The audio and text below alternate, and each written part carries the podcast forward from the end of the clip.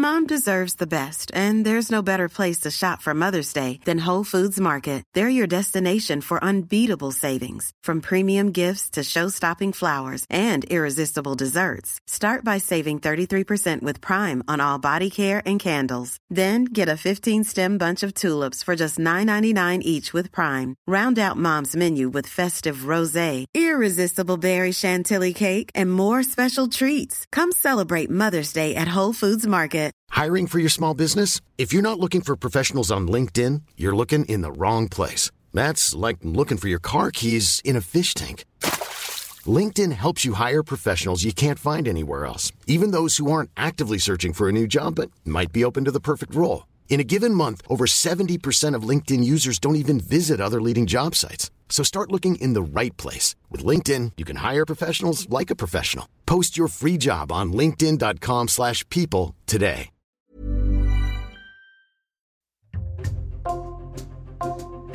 Bonjour, c'est Jules Lavie pour Code Source, le podcast d'actualité du Parisien. Dans une série d'articles pendant le mois de janvier, Le Parisien a raconté dans le détail une affaire de corruption présumée touchant le secteur des fourrières. Visée par la justice, Interdépannage, l'entreprise chargée jusqu'ici d'enlever les voitures mal garées dans tout le sud de Paris et dans une partie de sa banlieue, son patron, un franco-libanais de 51 ans, est en détention provisoire, mis en examen le 9 décembre, notamment pour corruption, blanchiment et abus de biens sociaux. Trois autres hommes sont mis en examen dans ce dossier soupçonnés de corruption, deux policiers et un ancien fonctionnaire de la préfecture des Hauts-de-Seine. Code Source résume aujourd'hui le scandale interdépannage avec Nicolas Jacquard, journaliste au service police-justice du Parisien. Nicolas Jacquard, le mardi 3 janvier, vous apprenez la mise en examen du patron d'une grosse entreprise de fourrière de la région, un certain Shafik Aliwan, un franco-libanais, et vous connaissez ce nom-là. Vous avez déjà publié une enquête sur lui le 27 avril 2016. Qu'est-ce que vous racontiez à l'époque en résumé dans le Parisien? Alors à l'époque, euh, nous avions été alertés par des anciens salariés de la société de Shafik Aliwan, qui s'appelle Interdépannage, qui nous avaient parlé des méthodes très particulières de ce patron de fourrière, pour certaines très nettement en marge de la légalité, et nous avions euh, jugé bon d'en faire une, double page dans le Parisien qui était sortie à la une pour expliquer en fait que ce grand patron de fourrière travaillait parfois et très souvent en dehors des clous. Qu'est-ce que vous racontiez à l'époque en résumé dans le Parisien? On expliquait un certain nombre de choses. Euh, la première, c'est d'abord un management extrêmement brutal euh, de ce patron envers ses salariés, et puis euh, des pratiques qui sont déjà à la limite, voire au-delà de la légalité. On nous parle d'une course au profit avec voilà des embuscades dans Paris de voitures qui sont systématiquement enlevées alors qu'elles n'auraient pas forcément à l'être. Et puis certains salariés nous disent qu'ils ne sont pas déclarés et que donc ils ont une part de salaire fixe et puis une part qui est versée au noir, comme on dit, à la fin de chaque mois. Vous travaillez de nouveau sur Shafiq Aliwan, donc après avoir appris euh, qu'il a été mis en examen, avec la journaliste de l'édition de Paris, Céline Carrez, comme en 2016. Et comme maintenant Shafiq Aliwan est donc mis en examen, les langues se délient. Vous allez nous raconter comment Shafiq Aliwan est devenu le roi des fourrières parisiennes. Il est né en 1971 au Liban, où il grandit, et il vient s'installer en France une première fois en 1991, quand il a 20 ans. On sait qu'au Liban, il y a eu cette guerre civile tragique pendant les, années 80 jusqu'au tout début des années 90. Et on comprend que Shafik Aliwan a voulu fuir le Liban et donc il s'est réfugié en France. Il cherche à réussir sa vie. C'est un, un immigré libanais qui a beaucoup d'ambition et qui va chercher à se faire sa vie ici, à s'inventer un avenir en France. Et donc il va commencer par divers petits boulots dans la région parisienne. Au tout départ, il est, nous dit-on, serveur dans différents restaurants, dont un restaurant d'Anières-sur-Seine, dans les Hauts-de-Seine. Et puis, il a toujours été intéressé par tout ce qui touche au monde de la voiture et il va parvenir à se faire embaucher comme chauffeur à l'ambassade du Qatar à Paris. Et à ce moment-là, il va nouer des contacts extrêmement intéressants avec les employés de l'ambassade du Qatar, contacts qui lui serviront après. Mais à cette période, il est condamné pour avoir agressé un proche à l'arme blanche. Oui, un jour, il euh, blesse l'un de ses cousins au cours d'une violente bagarre avec un couteau. Il met plusieurs coups de couteau et il écope d'une peine de 8 mois de prison ferme, à l'issue de laquelle il devra quitter la France. Il part au Liban, puis il revient en France une seconde fois au milieu des années 90. Qu'est-ce qu'il fait à ce moment-là? Alors après son travail de chauffeur à l'ambassade du Qatar, il a l'idée de monter un garage automobile puisque il a vu euh, à travers euh, l'entretien, le fonctionnement de la flotte de véhicules de l'ambassade que euh, bah, très régulièrement ceux-ci devaient passer au garage et il se dit qu'il y a peut-être une manne financière à la clé. Et puis en tant que chauffeur, il, a côtoyé des carrossiers parisiens, des garagistes, et, il se dit que la mécanique, ça peut être son avenir, et c'est ce qu'il va faire. Il va créer son propre garage à Agnières-sur-Seine. Un jour, pendant l'année 2000, Shafiq Aliwan rencontre un ancien ministre en dépendance à Twingo, dans le 8e arrondissement de Paris, un certain Olivier Stern. Alors Olivier Stirn, euh, le nom ne parle peut-être pas à tout le monde aujourd'hui, mais c'est vraiment un vieux routier de la politique au sens propre, puisque il a commencé sa carrière sous De Gaulle, il a appartenu à tous les partis de tous les présidents de la Ve République, il a été ministre sous Mitterrand, plusieurs fois secrétaire d'État sous Giscard et sous Pompidou.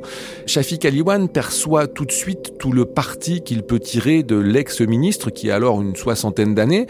Il va euh, le persuader de l'aider et se présente comme un immigré euh, qui veut absolument réussir, qui est extrêmement travailleur, et Stirn semble séduit par le personnage auquel il va ouvrir son carnet d'adresses. Shafiq Aliwan lance l'entreprise qui va faire sa fortune, Interdépannage, le 23 janvier 2001. Ensuite, il va réussir à décrocher un premier agrément de fourriériste dans le département des Hauts-de-Seine. Oui, alors après la mécanique, euh, Shafik se lance dans le dépannage.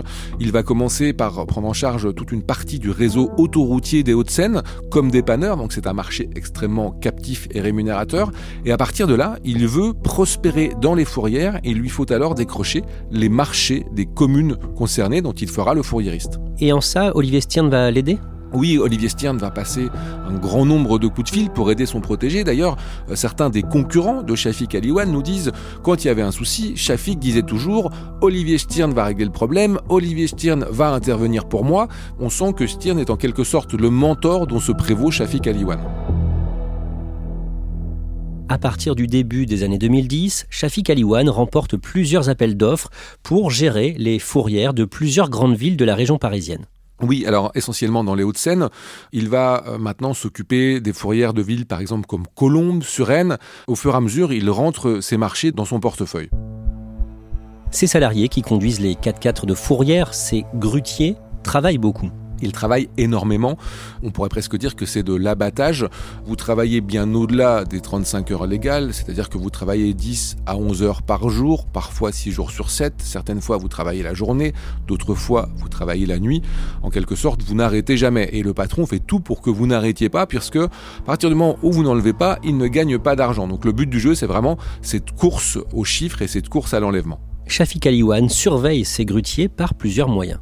Oui, alors euh, il y a un moyen euh, légal ou en tout cas semi-légal, c'est-à-dire que euh, ces grues sont équipées de trackers GPS, c'est-à-dire que en temps quasi réel, il sait où chacune de ces grues se trouve dans Paris. Mais au-delà de ça, Shafik Aliwan organise un véritable système de renseignement, pourrait-on dire, c'est-à-dire que quand il voit qu'une grue, par exemple, est restée sur place trop longtemps, il va soit se déplacer discrètement sur place pour aller espionner son salarié, soit euh, parfois même envoyer quelqu'un en son nom pour voir ce qui se passe. Et quand il n'est pas content, il peut leur hurler dessus à distance.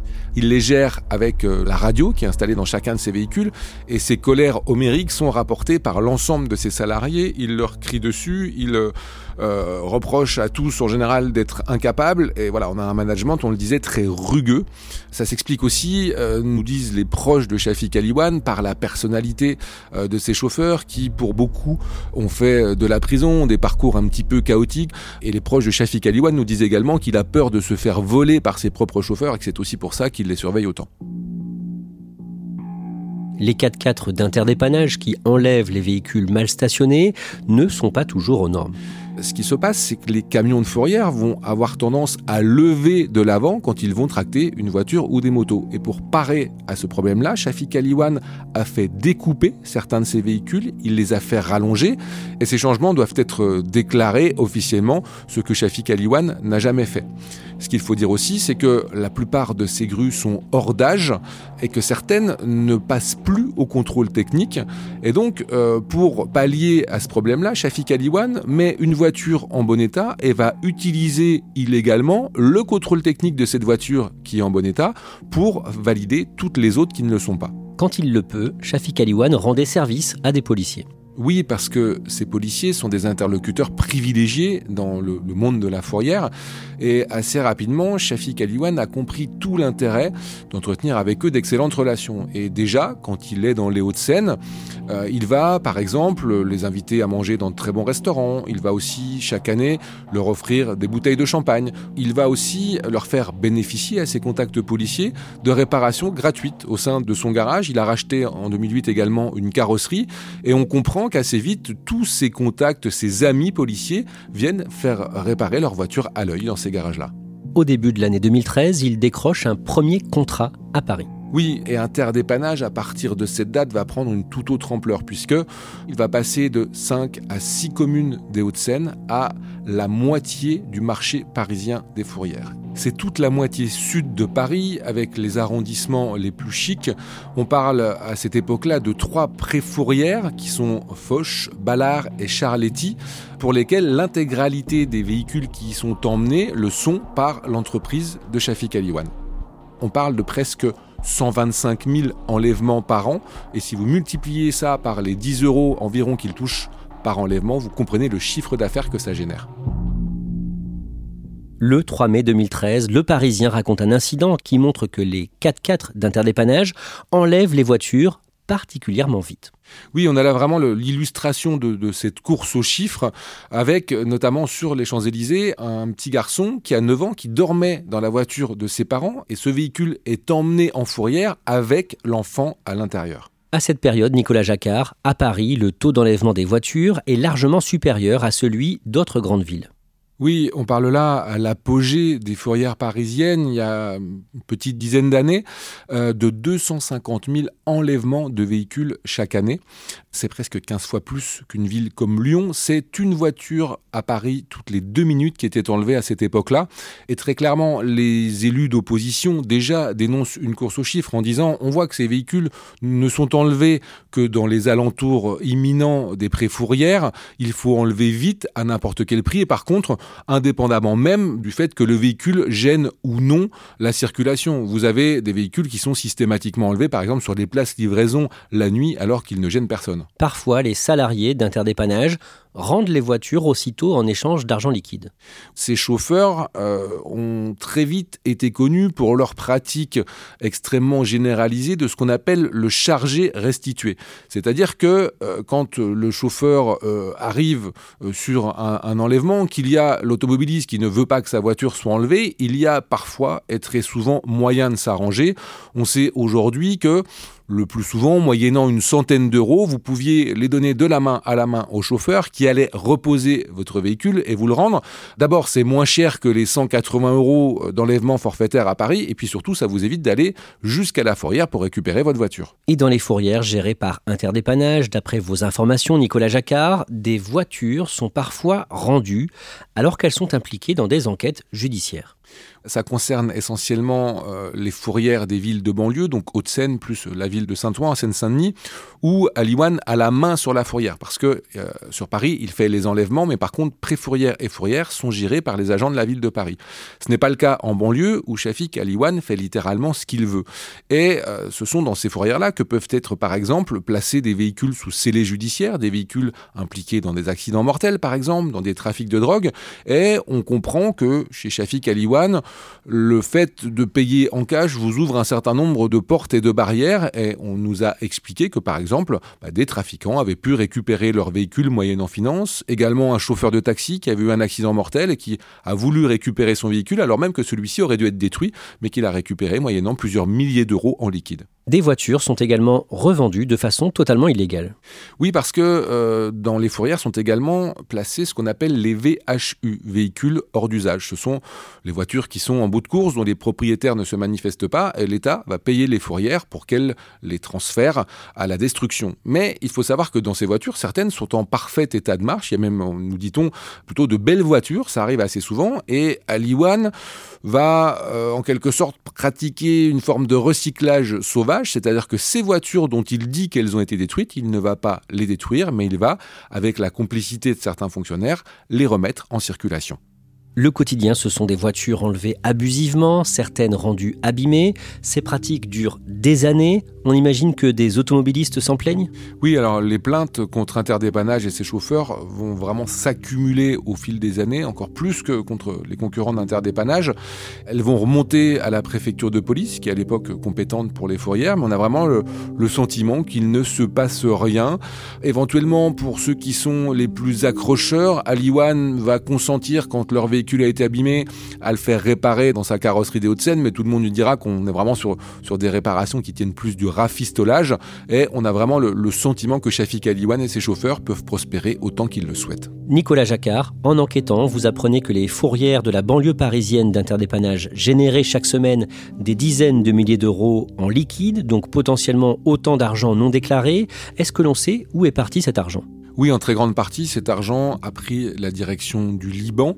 Shafik Aliwan s'y rendait très régulièrement. Il retournait dans son pays d'origine, d'abord parce qu'il continuait à y avoir ses proches qui y vivaient, et puis ça lui a permis de mettre à l'abri une grande partie de cette manne financière en liquide que les fourrières ont générée. On a une idée de sa fortune? Alors c'est assez difficile à estimer, mais euh, beaucoup de, ses proches, de ceux qui l'ont croisé, nous disent qu'il n'a jamais lésiné sur des signes extérieurs de richesse. On nous parle d'un appartement très luxueux à, à Neuilly-sur-Seine. On nous parle également de voitures de luxe dans lesquelles il aurait investi. Euh, une Bentley, par exemple, revient assez régulièrement. On l'a vu d'ailleurs euh, se faire récupérer par un chauffeur et cette Bentley à l'issue d'une commission départementale de sécurité routière chargée d'attribuer les marchés des fourrières. Et puis il y a tous appartements qu'il posséderait au Liban. On nous parle là encore d'une dizaine de biens immobiliers, dont un appartement de 4 millions d'euros. Nicolas Jacquard, pendant votre enquête sur lui, plusieurs anciens salariés d'Interdépannage vous décrivent un patron qui se sent tout puissant. C'est vraiment ça. On, a le sentiment qu'au au fil des années, Shafik Aliwan euh, s'est trouvé dans une forme de fuite en avant, qu'il a presque perdu pied avec la réalité. Et quand on lui objectait quelque chose, il avait coutume de dire il y a Dieu et il y a moi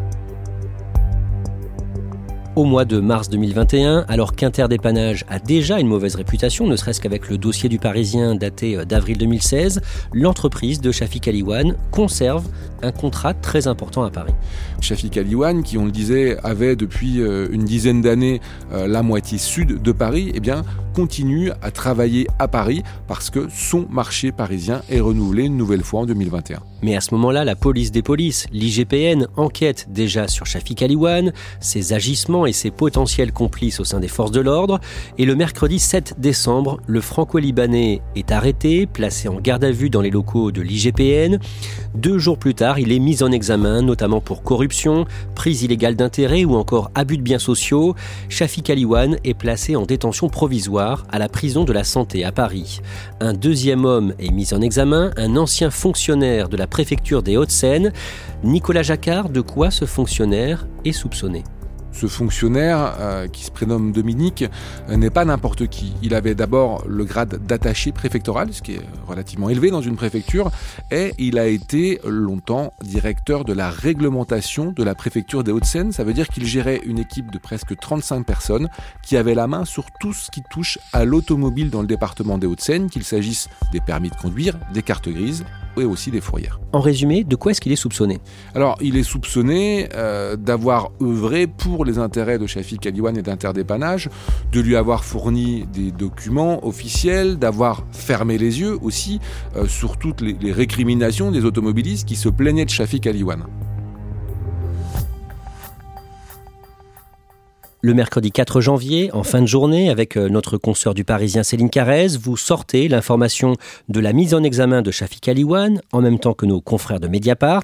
Vous signez le fait du jour du jeudi 5 janvier, le gros dossier quotidien du Parisien, et vous publiez aussi ce jour-là le témoignage d'une femme, une veuve, dont le mari travaillait pour Interdépannage, qui a été tuée le 29 juin 2022 dans un accident sur l'autoroute A4 dans le Val-de-Marne.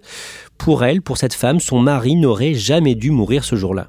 Oui, et ça semble être une, certitude parce que euh, Samir Bey, d'abord, de ce que nous en dit sa femme, à ce moment-là n'était pas déclaré officiellement par Interdépannage. C'est un employé qui avait été licencié à plusieurs reprises par son entreprise et puis qui à chaque fois avait été réintégré, mais sans forcément l'être officiellement. Et puis on sait que les 4x4 de Interdépannage n'ont pas le droit d'intervenir sur l'autoroute. Samir Bey, ce jour-là, s'est quand même arrêté pour venir au secours d'une automobiliste et les gendarmes qui sont intervenus après sa mort, après l'accident, il a été percuté par un chauffard, se sont rendus compte que sa grue n'était plus aux normes. En fait, cette grue n'avait pas de contrôle technique en règle et à tel point que dix jours avant, elle avait été placée elle-même en fourrière par les agents de la préfecture de police. Donc cette grue aurait dû être immobilisée au moment de l'accident et on ne comprend toujours pas comment elle est ressortie de cette immobilisation. Shafik Aliwan, très clairement, a récupéré ce véhicule, l'a remis en circulation. Et le soir même, quelques heures seulement après la mort de Samir Bey, qui utilisait ce 4x4 de fourrière, eh bien, les employés d'interdépannage sont venus une nouvelle fois le récupérer. Et on nous dit que le soir même, dans Paris, cette grue était en train d'enlever des voitures. Et donc la veuve de Samir B témoigne dans Le Parisien et le jour de la sortie euh, de ce témoignage et de votre dossier, Nicolas Jacquard, cette femme est agressée chez elle dans son appartement de Bagnolet en Seine-Saint-Denis. Elle a été agressée très violemment, euh, nous dit-elle, par trois individus qui ont attendu qu'elle rentre à son domicile. Des individus qui l'ont poussée à l'intérieur de l'appartement. On a l'impression qu'ils ont voulu faire croire un, un, cambriolage. Ils ont commencé par demander de l'argent. Euh, il n'y en avait pas. Cette dame vit très simplement. Elle est femme de, de ménage de, de, profession. Et puis, assez vite, l'un des individus a dit à son complice C'est bon, j'ai ce qu'il nous faut. Et ils ne sont partis qu'avec un seul dossier marqué interdépannage. Ce dossier interdépannage, c'est le dossier dans lequel la veuve du grutier avait rangé tous les documents concernant la mort de son mari et son employeur. La mairie de Paris réagit le lendemain de la publication de l'enquête du Parisien, le jeudi 5 janvier, en annonçant l'ouverture d'une enquête administrative. Nicolas Jacquard, que disent les avocats de Shafik Aliwan pour le défendre? Alors, euh, les avocats de Shafik Aliwan euh, sont très taiseux, pourrait-on dire, puisqu'ils ne nous ont parlé qu'à une seule reprise, au tout début du mois de janvier. Et puis ensuite, ils ont refusé toutes nos sollicitations. Ce qu'ils nous ont dit, c'est qu'ils ont reconnu, bien évidemment, que leur client était incarcéré. Euh, ils ont reconnu aussi les motifs de cette incarcération, mais tout en minimisant son rôle et en expliquant qu'en fait, bah, Shafik Aliwan, à les entendre, serait presque une victime dans cette affaire, que ce sont les policiers qu'il connaissait qui, au bout d'un moment, se serait montré tout puissant, que lui n'avait pas vraiment le choix et que tous ces policiers venaient par exemple faire réparer leur voiture gratuitement dans son garage et que lui en quelque sorte devait s'exécuter. Quelques semaines plus tard, le lundi 30 janvier, deux policiers sont mis en examen dans cette affaire, deux brigadiers chefs. Ils sont soupçonnés notamment de corruption passive par personne dépositaire de l'autorité publique et de détournement de la finalité d'un fichier. En clair, ils auraient donné à Shafik Aliwan des informations trouvées sur des fichiers de police. Nicolas Jacquard, cette affaire est loin d'être terminée? On a l'impression que euh, cette affaire débouche sur un, vaste réseau de corruption, au-delà même des deux brigadiers chefs qui sont déjà mis en cause et du fonctionnaire de la préfecture des Hauts-de-Seine. On a vu à travers notre enquête journalistique que euh, des hauts cadres policiers étaient impliqués.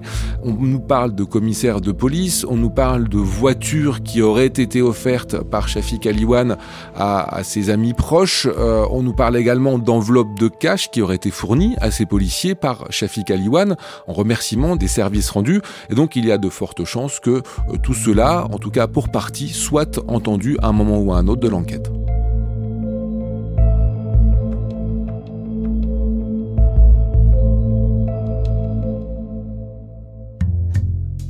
Merci Nicolas Jacquard. Vos articles sur Interdépannage, co-signés avec Céline Carrez, sont à lire sur leparisien.fr. Code Source est le podcast quotidien d'actualité du Parisien. Si vous aimez Code Source, n'hésitez pas à nous le dire en laissant des petites étoiles sur votre application audio préférée. Vous pouvez nous suivre sur Twitter, at Code Source, ou nous écrire source at leparisien.fr. Cet épisode de Code Source a été produit par Raphaël Pueyo et Thibault Lambert. Réalisation Julien Moncouquiole. Le Parisien vous propose un deuxième podcast depuis décembre 2022, Crime Story, podcast hebdomadaire de faits divers. Chaque samedi, Claudia Prolongeau vous raconte une grande affaire criminelle avec l'expertise de Damien Delsoni, le chef du service police-justice du Parisien. Crime Story est disponible sur toutes les plateformes.